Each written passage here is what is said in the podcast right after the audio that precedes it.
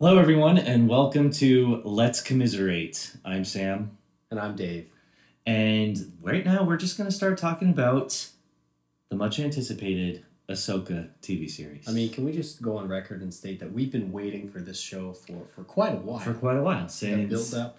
since the Clone Wars ended, not started. Really? We, I, I did not enjoy Okay, Ahsoka to be fair, and I, I, don't- I don't really want to go into this right now because I feel like this is this is good material for a nice commiseration later. Yes. But um, Dave Filoni telling one story through what are we at four different series now, Yeah.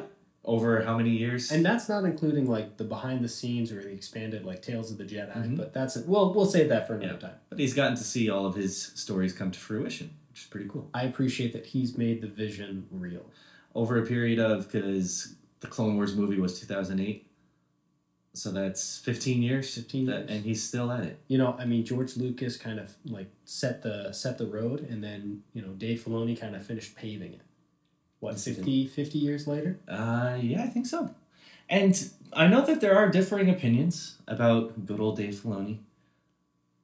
I love I- his hats. I want that hat. I think that's agreeable. Do they have like on Amazon? Can you search Dave Filoni hat, like his style? I guarantee Yeah, it's has. available on Etsy. Uh, okay, well, Okay. mental note. Yeah. All right, so we just want to break down the episode briefly, and then we'll get to our thoughts on it. For starters, this episode, I think, is the first Star Wars uh, live action series to bring back the opening crawl. which I loved. I was not expecting when it first came up on the screen. It um it, it wasn't in the standard you know typically like you think of the old timey Star Wars. It kind of like floats off into the distance into space. Mhm. This I've never seen a straight vertical text. Yeah. It almost took me back to some of like the early video games that just kind of set the plot with Mhm. the um, kind of like uh, Dark Forces, Dark Forces Yes. Two, just with the opening you know text right at the beginning. Mm-hmm. Yeah, and it was uh, in a different color. and Like they modified the style a little bit, but it was a nice callback to bring back the opening crawl. I was getting those It was very a lot of nostalgia. A lot, of nostalgia. feelings. So the episode opens with some imposters. Uh, they infiltrate. Oh, can we just uh, Yes, what? spoilers ahead? If you have not Oh, seen yes. the episode already, um, just put you know hit pause and and go watch it Yeah. for the love of I feel like for herself. Come on. I feel like spoiler alerts. It's sad that we still have to give them, but if you are clicking on this without having seen the episode and you're relying on our summary, Don't, don't be mad at us. you have Be bigger problems than yeah. yeah. You have, you have other issues which we can't help you with. So again, the episode opens with these infiltrators uh, taking over a New Republic transport. Okay, can we just can we just the, the opening scenes and and the way they kind of mirrored the opening to episode one Mm. the Phantom Menace with the the, the, the ship coming into port, the uh, the conversation with Yep. the uh, the bridge admiral or the the bridge wish captain, permission to board. Yeah. the whole and then all of the scenes where they walk down the uh, the cloaks and then the conversation and um, It even did have some even Phantom Menace vibes. um, what's the guy's name again? I'm blanking. the black the uh oh my god Baylan. Baylan. Yeah. When Baylan uh, speaks with the captain captain Mm-hmm. directly, He sounded like Qui Gon, actually. and the words he said are actually a reference to uh, episode one. He says you were right about one thing. We are not Jedi. So that was kind of a callback to you were right about Actually, one. the reference is when um, Obi Wan and Qui Gon are about to get on the uh, the Mhm. AATs to go down to the surface of the Naboo, and Obi Wan looks at Qui Gon and says, "One thing is for sure, you were right about one you thing. were right about one thing." There we go. And of course, the, the, the, the closing sentence was a little bit different. You know? But still, it was yeah. I mean, technically, the negotiations were short. it's only now talking about it that I realized that there were a lot of Phantom Menace vibes. So many.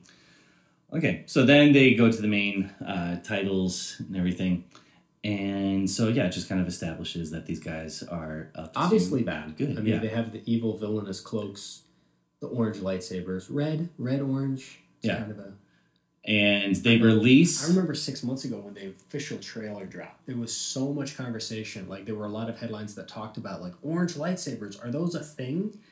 Um, and obviously, for the passive fan, orange is not a common lightsaber col- color. But if you're familiar with any of the video games, Knights of the Old Republic, obviously you'll know that it is. I actually forget what orange signifies. I only know what blue, uh, green, and yellow signify. the Um, orange. well, green is. I didn't even realize that they were orange when watching this. I was like, isn't that just Well, red? it's But that I kind of off red color, like you know, orange, red. Yeah. what's what's the difference? Uh, burnt umber. Burnt umber. Uh, hey Dave, if you're yeah. listening, What is the hex code for this? can I get the RGB value? um, but then they release Morgan Morgan Elsbeth, I think that's how you Mhm, say her name. her Who she appeared in Ahsoka's episode of The Mandalorian. Which Right? I Yeah. do have to admit that she wasn't just a villain of the week Right. in uh, Man. What was it, Mandalorian, season Mandalorian. 2 Mhm. Um, like she was a very good bad guy. Obviously, like her her story arc. I think it was just two episodes there with uh, Ahsoka. It was kind of short lived, and and you could tell just the way the episode was written. They were building her up as a bigger villain. Um, or character in that story than she was Mhm. she was just kind of the local warlord and and all of a sudden she has this this um this Beskar spear and she's able to face off against the Jedi who is this lady obviously this episode kind of goes into that um Which is good because Mando, I think, has a bad habit of villain of the week, character of the week, and you get invested in these Well, characters and then you to- literally never see them. I know I know we're talking about Ahsoka but Yes. I, I kind of want to peel off here that Mando has it, it's a great weekly serial Mhm. kind of like harkening back to the old western spaghetti western TV Mhm. shows and stuff. You know, like uh, the the Rifleman, um, where it's like you can tune in, watch an episode, and that from start to finish, it was a contained story. You know, mm-hmm. villain eh, or, or antagonist and stuff, and then the next week you tune in for the same thing. Um, kind of that serial mm-hmm. production. Right. So then we are finally treated to seeing our main character, Ahsoka. She is in the process of acquiring a star map that will lead to the location of Grand Admiral Thrawn. The whole sequence goes on for like, you know, 15 minutes, way too long. This- but and I have to admit, this sequence was it was dramatic. Yeah. There was a lot of um, it felt very Indiana Jonesy. the the the the Tomb Raider vibes on this Mm. sequence was strong. I loved it personally.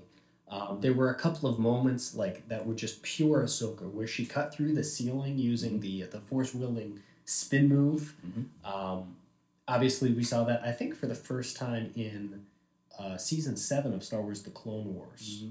Um, kind of one of her more classic moves, but to be able to see her just kind of use that in in natural adventure With her uh, Um, lightsabers. you know and she solves this kind of kind of cool puzzle. It seemed very um tomb raider kind of uncharted style like puzzle room activation. She had a lineup like the faces and and, and the points of light to connect i thought that was really cool Yeah. but then um, we we can't not talk about the hk fight scene Yes, that was pretty intense.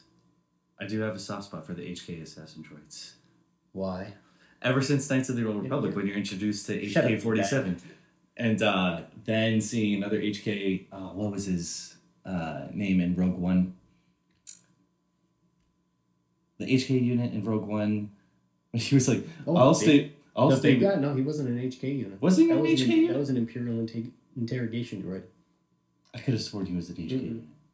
we Fact check it. Fact check. We'll talk about that later. Anyway, But I, I do have to I, I like this sequence because they um they used electrostaffs.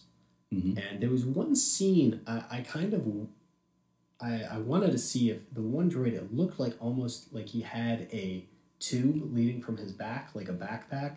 I was expecting a flamethrower sequence, uh, but then Ahsoka just I think she decapitated the droid, and which was sad because I kind of I, I expected a fire sequence.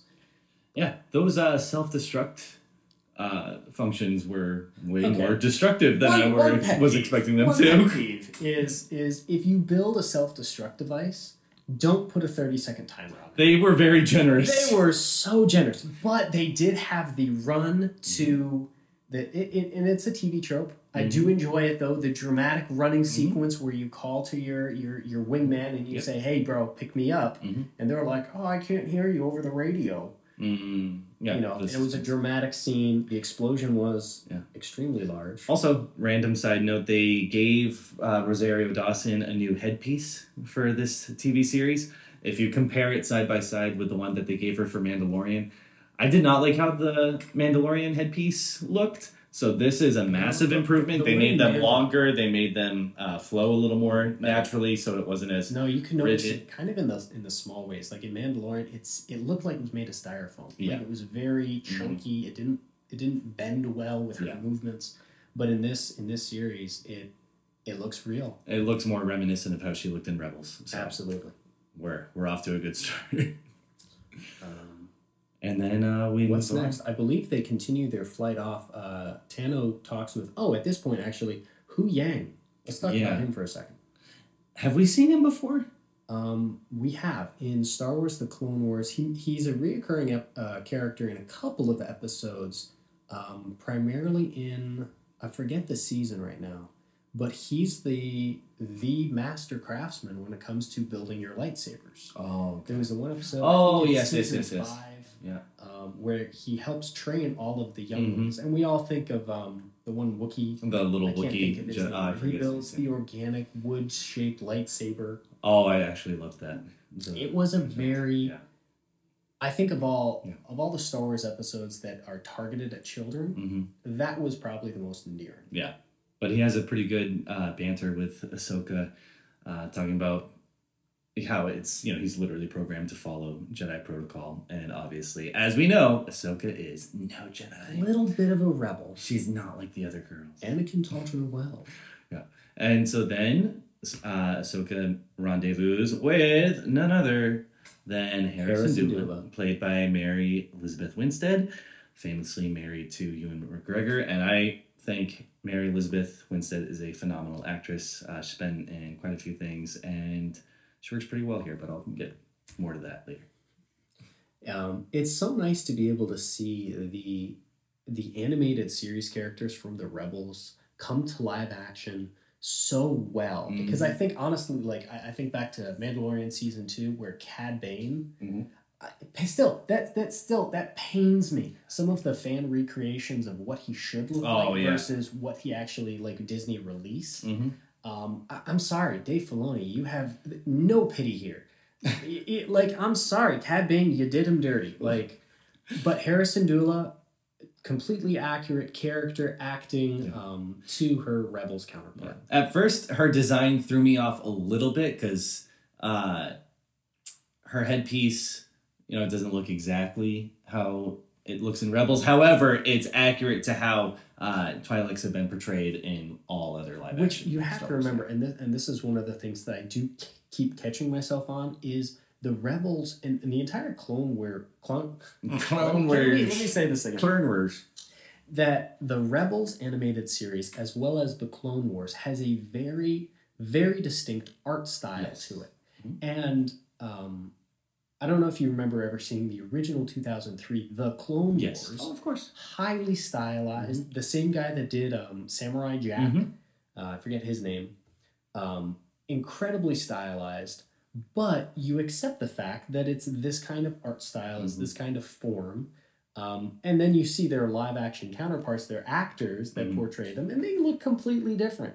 But we accept it. But somehow, like the animated series is just 3D and just realism enough. There's enough.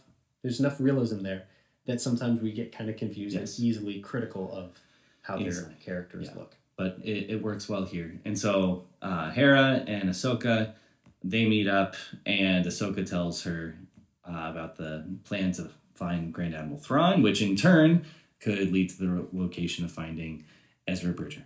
Which why is Thrawn such a big uh, like key component of this entire series? He, I mean, why wouldn't he be? It's Thrawn. Which I, I mean, We'll- we'll get into the last season of Rebels kind of sums it up. Was Yeah. he in the Yeah, season four and five? uh, there was no season five. Sorry, season three and four. Uh, yes, yeah, they brought him in. I want to say it was like midway through season, or it might have been beginning of season three. I think it was beginning of season three because Vader had kind of been phased out of uh, Rebels by the end of season two, and yeah, the Rebels series ends with uh, Ezra kind of whisking Thrawn away uh, to some unknown part of the galaxy And so both of their whereabouts are, a are a mystery because Ezra made that sacrifice. Which I'm, I'm so so happy that they brought Thrawn back yes. because like if you're if you're at all a fan of the books, Thrawn Mhm. was probably one of the biggest um, antagonist characters of the entire expanded universe. Yeah. um, And super complex. too. extremely. Yeah. Um, the depth of politics as well as like um, battle strategy Yeah. versus intelligence, character development. It was His respect for the enemies. And if we have one thing to say about good storytelling, it would be character development, Character which he development. had. He Please. had so much. Um, but I'm glad to see that they brought him back. So Ahsoka has the star map, but she doesn't have the key to actually activate it and look at it. So Hera suggests that she seek out you know who, meaning Sabine Wren. So we go back to Lothal, Lothal um, which if you watch Rebels at all, you spend like yeah. 80 percent of the series on this planet. It's the Tatooine of Rebels. Which okay, we're gonna. That's another pet peeve of mine is how much time we spend on Tatooine for being an an outer rim planet. But in Rebels, we spend a lot of time on Lothal, and I, I feel like it's kind of a good thing, is because it it gave, gives Dave Filoni a little sandbox to do whatever he wants, and still not be able to affect any of the other planets that we know Mhm. and cherish. It, You know, it keeps the series grounded. They have like a home base. So we go to the fall, and there's a ceremony uh, celebrating the Empire's defeat, like the anniversary of it, led by Ryder Azadi, and he's played by Clancy Brown here. And it dawned on me when he was giving this big speech, I was like, wow, he sounds exactly like he does in Rebels. And come to find out, it's literally Clancy Brown. He's the- voiced he's the him in voice Rebels. actor. Oh, so wow. that's pretty cool. They brought That's him. fantastic. They brought him in to play the live action, which is not the first time they've done this because they also did the same thing with. has he voiced any other characters? Uh, I feel like he has. Uh, oh yeah, he voiced Savage Oppress, Maul's brother in the Clone Oh, Wars. in the Clone Wars Yep. series. Okay. and I mean, he does a ton of voice acting, but this is not the first time they've done this. They did the uh, same thing with, oh my gosh, what is um, Satine's sister, Bo Katan. Bo-Katan. They brought in her uh, voice actress to portray her as live action, so that's pretty cool. Um, It is so, nice. I feel like it's kind of the little things like for, for your average moviegoer or TV watcher, like sound design and soundscapes play such a small role. Typically, it's more about um, like special effects or characters, characters or you know uh, cinema shots. Mhm. Sound is a much lower um, priority for the average watcher. Mhm. But it's little things like that, like having the same voice. Mhm. Um, like for example, in um, in the Obi Wan series, it was so nice to have Ewan McGregor voice well himself, but compared to um, what's his name in the Clone Wars, Tom something, yeah. he did a great job. But you could always tell there was something off about the character. You feel, you hear someone trying to sound like Obi Wan Kenobi. and you can't and, and again like there's so much visually and you're like all right that is obi-wan but that's not obi-wan but then when you hear ewan mcgregor with the lilt and the accent and everything Mhm. you're just that much more immersed That is Obi Wan Kenobi. So at this ceremony, Ryder is trying to introduce, and here, you know, to give another speech is Sabine Wren, who doesn't show up uh, because Sabine, in all these years, has just kind of been brooding and which kind of moping around. is is th- there was such a trope here with Mm. it, you know ignoring the ceremony. It Yeah. went on a little bit long, as everything did with this episode. It was a little bit long, Mhm. um, but you could se- you could see from the moment that that Ryder went up to the podium and he was like announcing, and now we'll honor Sabine Wren. You knew that she wasn't going to Yeah. show up. No, we've seen that. We've seen that in countless, countless things. Uh, Sabine has just kind of been moping all these years, which I'll, I'll get to my thoughts on that later. but uh, she's been like to the point. There's a lot of feelings there. There's a Yes. lot of emotions. She's she's kind of going through an emo stage here. You know, she's kind of like How much more emo can she get? she's just blasting Paramore all the time, and She's already dyed her hair. What's Yeah. she gonna do? Like, Yeah. Uh, and so in the so we know that's what Sabine's been doing. In the meantime, uh, Morgan, Elsbeth, and Baylan, I think his name was, and Baylan's uh, young female Padawan. I forget her name, and I was distracted because all I could think of when I saw her was how much she looks like Grace VanderWaal. Remember that ukulele girl from America's Got Talent? She just looks exactly like her. Um, but they go to Dathomir uh, because it's revealed that Morgan is actually a descendant of the infamous Night Sisters.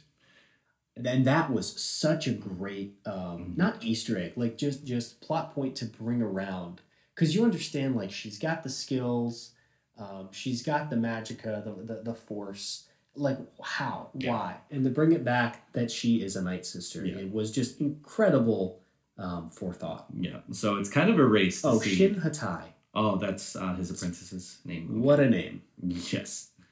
So it's kind of a race to see who can find Thrawn first, Yeah. essentially. which i do like as a plot device to advance the story a race is always a nice thing Yeah, this is true. Uh, so eventually, uh, what is it? Do they? Ahsoka does find.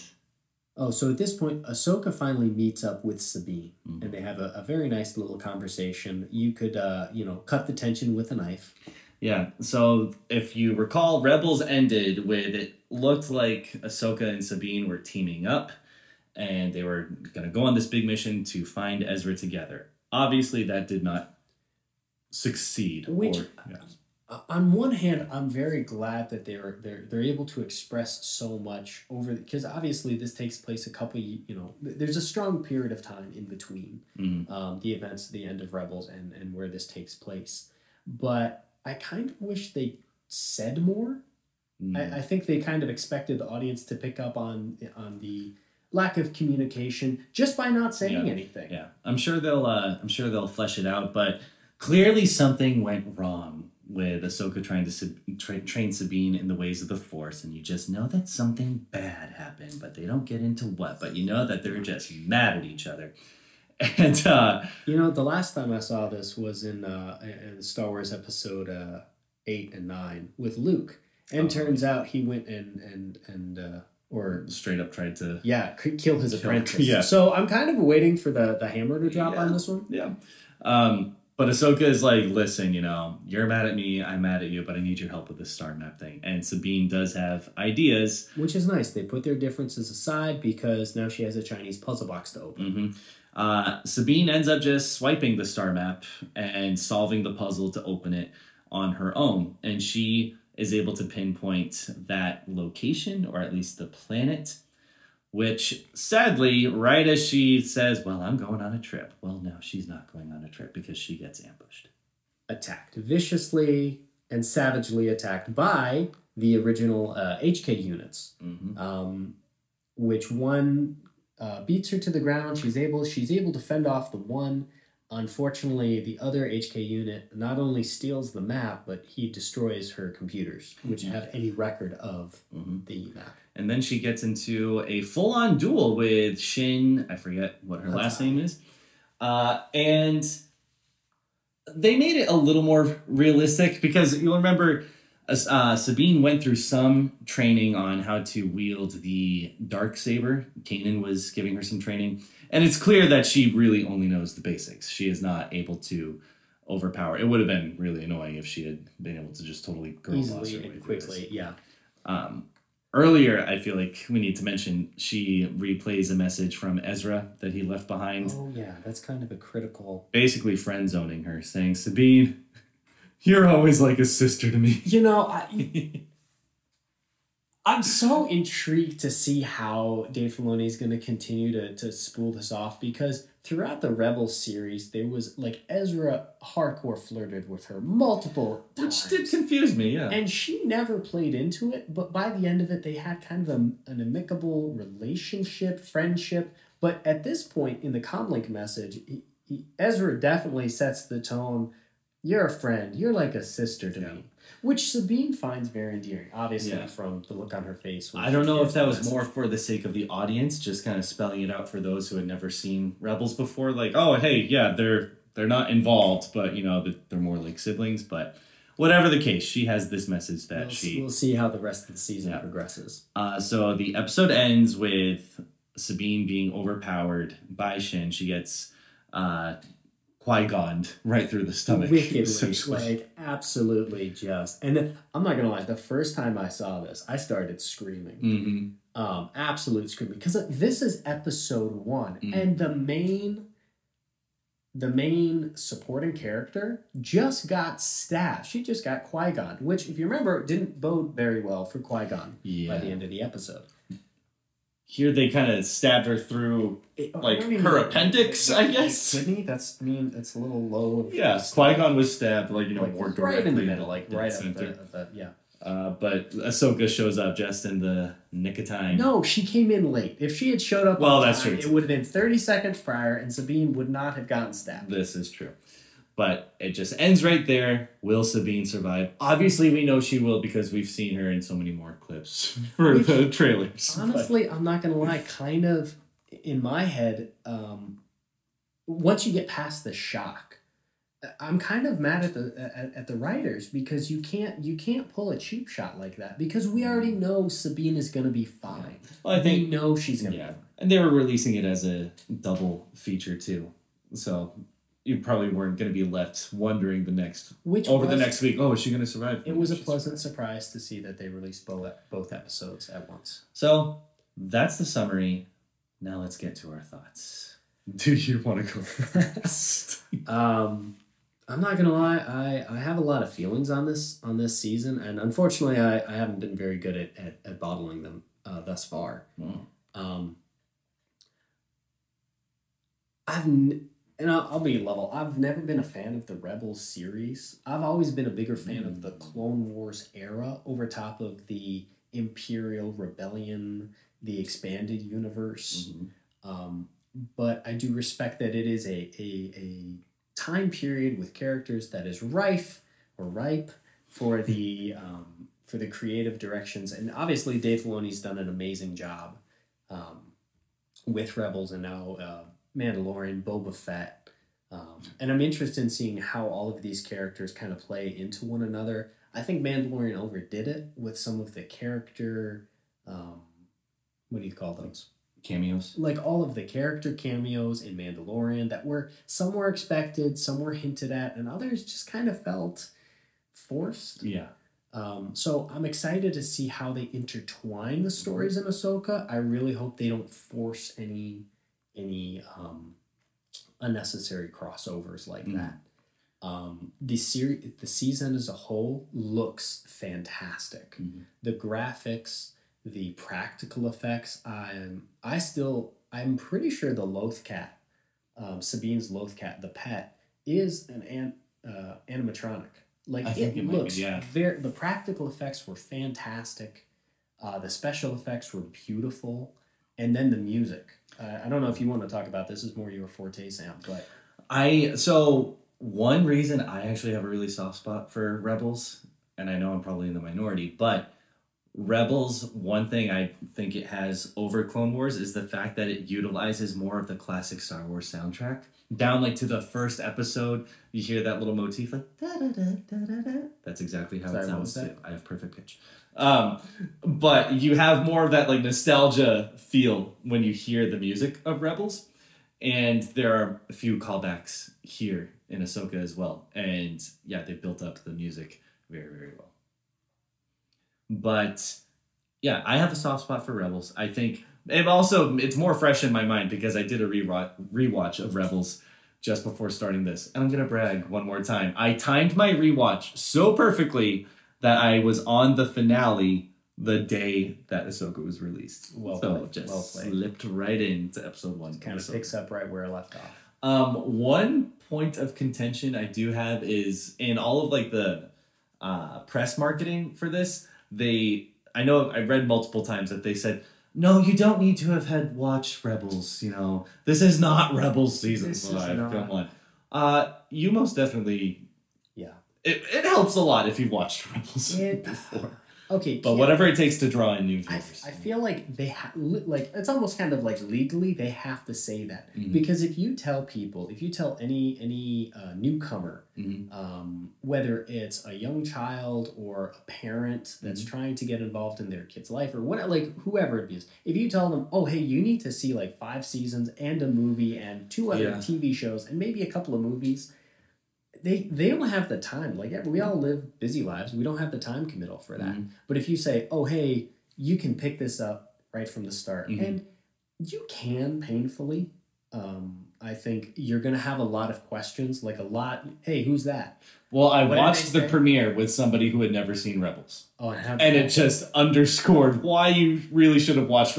I, this is how much the, the how frustrating the experience was. Hera came onto the screen and he says, "Oh, Gamora's in this oh my god from Guardians of the Galaxy." Oh my God. I was like, well I was because I mean- it was three of us watching me, another big Star Wars fan, and him who had never seen Rebels. i mean technically they, they are both disney princesses like they could be But we that's were the like, I'm sorry, what know, did you just say? no no no no you can't So there was that. So it definitely helps if you've been able to invest the time uh, into Rebels beforehand. I thought we were going to see Zeb in this, considering we I had was seen him. really hoping to see him Because Zeb was one of those uh, forced cameos in season three of Mando, so I thought that we would Was that a forced? Yeah, I think it was that was a forced. very forced cameo. Uh, we got it was to- so it was so exciting to see him in that, Mm. and I love that they didn't have him say anything. Like he was just in the background. No, he did speak in that episode. Did he? Yeah, he was the going up. He was going up to what's his name. He was like, "Oh, did you hear what happened? Oh, yeah, times." Like he had quite a few? Ah, lines, but it, again, all we could think was they're just trying to plug Ahsoka right now. Like which is, I mean, I it worked. they did. Uh, Okay, now the, the the one big question that I really kind of um, I wanted to get your thoughts on is for those um, for those special people in our life that we that haven't seen Ahsoka, they haven't watched Rebels, they haven't watched Clone Wars, they haven't watched any of the movies or TV shows, and they say, "Hey, buddy, I want to start watching Ahsoka. What should I watch to get prepped?" mm, if you could give them one episode, like let, let's say like top three, Yeah. what would you have them watch to kind of get ready for episode one and two? am I limited to a number of episodes that they should watch? I'm, well, okay. I mean, if you could say watch all of Rebels, watch all of Clone Wars, that's a lot. So I would- I'm gonna say like top three. okay. Um, don't watch the Clone Wars movie, like the animated movie. I feel like that's just Well, I mean, technically, that's Ahsoka's first introduction. It is, into the but world. That was just- her. Uh, that was the Ahsoka premiere. it is, but When did that come out? Two thousand eight.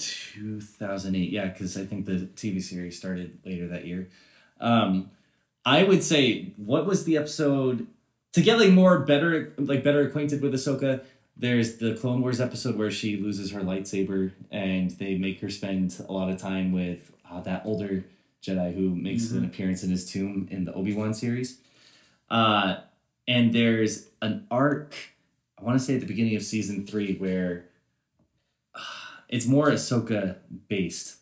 Oh, okay. Sorry, I'll uh, cut out all my rambling here.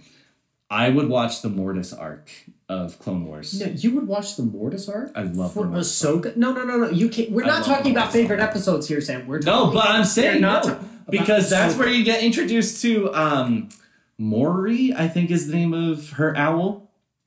It explains a lot, and it gets into her psyche a little more about you know don't trust your master, don't trust your master. I love the Mortis arc. Again, I'm probably in the minority, but it gets into the Star Wars lore a little bit more.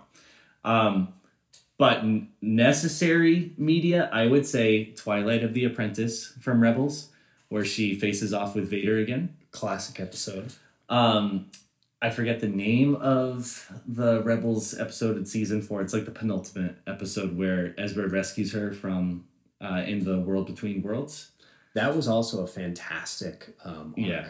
So many Easter eggs in that one.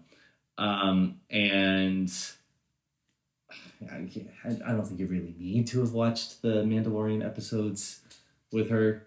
I, I guess if you want to watch that first one that she appears in, fine. But I'm talking like Ahsoka lore. I would. I feel like any Ahsoka centric episode of season three onward of Clone Wars is a good place to start because that's when she really starts to become more likable, uh, fleshed out a little bit more. And yeah, those two episodes of Rebels, I would say. Interesting. What, what about you? No, I was gonna say, and and I, I take a much a much different approach Mm. because there's so much to her lore. Um, I would probably start with uh, Tales of the Jedi. I think it's episode two or three. Oh. Her her original origin story. Now, as an episode, I personally dislike this. I hated it. It's a terrible episode. I hated it.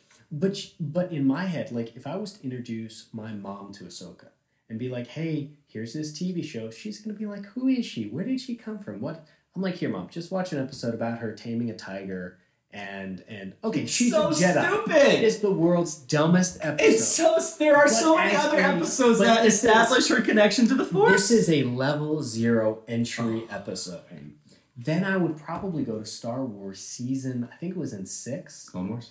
uh, Star, yeah, you're right. Sorry, Star Wars: The Clone Wars, uh, season six, the episode where they think she she pulled off the bombing at the Jedi Temple. Oh, that's season five. It's the end of season five. the end of season. I meant to mention that one. Yeah. That's a fantastic arc because I think in the beginning it kind of sets the tone that Anakin and her are beginning to have a strained relationship. She leaves the order. She kind of sees through the hypocrisy of the Jedi. Mhm. but she chooses her own path of not being a Sith, not being a Jedi, but she sets out as this gray Jedi, Mhm. which um, I don't think any other in, in in current Disney lore. There's no other gray Jedi's. Not Disney lore. I think there ah, was there. one- There there used to be in the expanded universe, Yeah. the original expanded universe. If there, I think they've touched upon some gray Jedi, but they haven't like nearly fleshed them out them, as yeah. much as. Oh, and one more, and you might have already, uh, you might have, you might already are going to mention this, but the um, Clone Wars final season, like last four Uh, that was going to be my pick of all about is- her escaping is Order um, sixty six. not the hidden files, the uh, the recovered I- the lost I forget what it's transmissions. Star Star Wars: The Clone Wars season seven. That whole that whole season was just epic from start to finish. But there's a couple of episodes in there, especially with Order sixty six, where she serves as an advisory capacity to the Grand Army of the Republic. Mhm. And there's a couple of mo- key moments where, uh, like Mace Windu, when he calls uh, on the holocom, um, and they say, "This is official Jedi business. Adios," and they kick her out of the room Oh yeah. after Rex and her has been through everything. And Mhm. I think that was just kind of the censure. Um, But then they do a good job showing how she escapes Order 66 in a believable way. And they also get like the emotional impact of it down pretty well. I wouldn't recommend all of season 7, that whole arc of her with those sisters. Of, no, like, absolutely. Epic no, waste of time. I think there's only but two or three episodes like in three. season seven where she escapes the ship. yeah, but the Um, yeah, the stuff that takes Rex. that happens like in real time with episode 3. Absolutely. Uh that absolutely. yeah, sorry, I should have thought of that before, but that's I would put that under necessary material to view beforehand. No, and that obviously, the more time you have, and the more and the more episodes you can catch up on, the more backstory you get with the Ahsoka character. Because I mean, obviously, Filoni's done such a good job at having her as a reoccurring character in so many different shows, though. Mm-hmm. Um, not only man, I'm I. I'd even say if, if I got a fourth, which I, I know I know we I know we said only three, I definitely didn't narrow it down to three. I forgot about that. um, is Mandalorian season two with uh, with Grogu. yeah, when she is. I feel like that's kind of a base. You know, it's kind of a jump. There's a big jump in there, um, but it kind of sets her as a Jedi. She's willing to teach. She's willing Mhm. to take on a Padawan. Um, she's kind of continuing the Jedi legacy in her own way, Mhm. not according to the old standards or she's traditions. She's still hunting for Thrawn. She's Would not you- a mercenary, but she does right. Would you lump in the uh, the really first season three of Mando, Book of Boba Fett, her episodes in that, You know, I was thinking about it. like her stuff um, with Luke? before we started recording. Um, and honestly, I'm getting a little confused with the end of Mando 2 and the beginning of Boba Fett. I forgot she was in Book of Boba. Very briefly, She had a brief cameo there with um Luke and uh, R two and Din Djarin. right right at the beginning. Yeah, because Din comes to visit. He's like, I want to see Grogu. That's right. And she's like, perhaps he is a Padawan now. And and she says to Luke later, Luke's like, oh, I don't know what I'm doing. And she says, so much like your father. People loved that. I hated it. I was like, they totally just tacked that on there to be like, oh, she's talking about Anakin. I hated it. But anyway, that's beside the point. Well, I, you know, and I, I love it and hate it because it is a little bit, it's a little bit canned. But on the other hand, I think it bridges the gap. Like we have all of these stories that we know in one realm, in one circle, and then we have all these other characters and storyline in this other circle. But when you see them overlap and you kind of connect the dots between the times and the places and the people and how they interact with one another, and you go, "Whoa, I didn't think about that," because they did. They, they did. And Ahsoka served and, and, and fought alongside Anakin, and now she's kind of serving in an advisory capacity. what does Luke call her? Auntie Ahsoka? Aunt Ahsoka. Aunt Ahsoka. I mean, she's got to be pushing like 73 I mean, years she looks good. But oh, what was it? There's oh, completely unrelated. They did a really good job with Chopper in this episode too. They did it surprisingly. I, I was Yeah. I was very proud. yeah, it was like he leapt off of the animated screen He did a really good job. into his CGI role. Which was I you know, I was kind of surprised because Chopper in and I think he had a very because he had a very limited um, role Mhm. in the live action series. I think in the animated, he has so much personality and so much movement and Mhm. motion with his um, the, his lid little and his little things, yeah. arms and his jet Yeah. pack yeah. wheel Thing. you know, and, and I think that's going to be very hard to transition. Yeah. But they did a very good job at, at, at the small things, especially like when he was locked into the um, I think it was the SBE. What is it called? The one ship, the the Uh, droid carrier. yeah. Um, just a little bit of personality Mhm. with him accusing Hera of going through his stuff and then Yeah. yelling back. Like the banter. The banter felt, worked. It felt very classic Rebels. Now, talking about Hera, and this is the last point I want to make.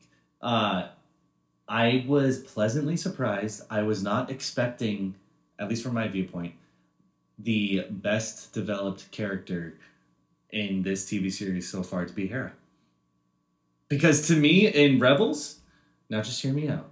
Uh, to me, in Rebels, Hera was always, and I think we've talked about it. Hera was always just kind of a one note character. she was. She was the wheelman. I'm like, oh, I'm the leader, and I love to fly. Like beyond that, there's, I mean, yes, she has this dynamic with her father, bit of a things like that. Um, but I thought that Mary Elizabeth did a good job of giving her some depth in here, like the way that she speaks to Ahsoka and Sabine individually. You actually feel like she's got a past with each of these women. She's like, hey, I know that you're upset with her, but there are bigger things happening here and here. Ahsoka so far, I mean, not that Sabine and Ahsoka's characters are bad or like poorly developed or anything. Sabine, am I supposed to believe that she's just been moping like through the Battle of Endor, not helping out at all or anything? Or like, she's like, where's Ezra? I want to find Ezra. Hey, that's what happens mad." when you're a moody Mandalorian. Um, yeah, but I don't know. I was just pleasantly surprised by Hera. And- You know, I have to admit, there were a couple times I, I, I caught myself looking at at the, the cinematography and being like, why is she just like wide eyed staring? And, Mm. and there were a lot of kind of like stares. yeah, And then I stopped and thought back to Rebels, and I'm like, that's what her character did through the majority of the That's show. the It was kind of a, a, a side character, a background character. Um, but I have to admit, the acting, um, but like you brought out, the acting was superb. You felt, you kind of felt that history and that connection, but individually per person. Um, even with Huyang, the a couple Mhm. of times where they talked, you could see that they had an understanding. mm-hmm. yeah. Overall, what would you if you had to give? Oh, An out of don't 10. make me, don't make me. Oh, don't make me read it. This is Don't this is where people lose their minds. Oh, Um, yeah. It's too much. How about how about a comparison? I think I think um, this was most definitely better than anything in Book of Boba Fett.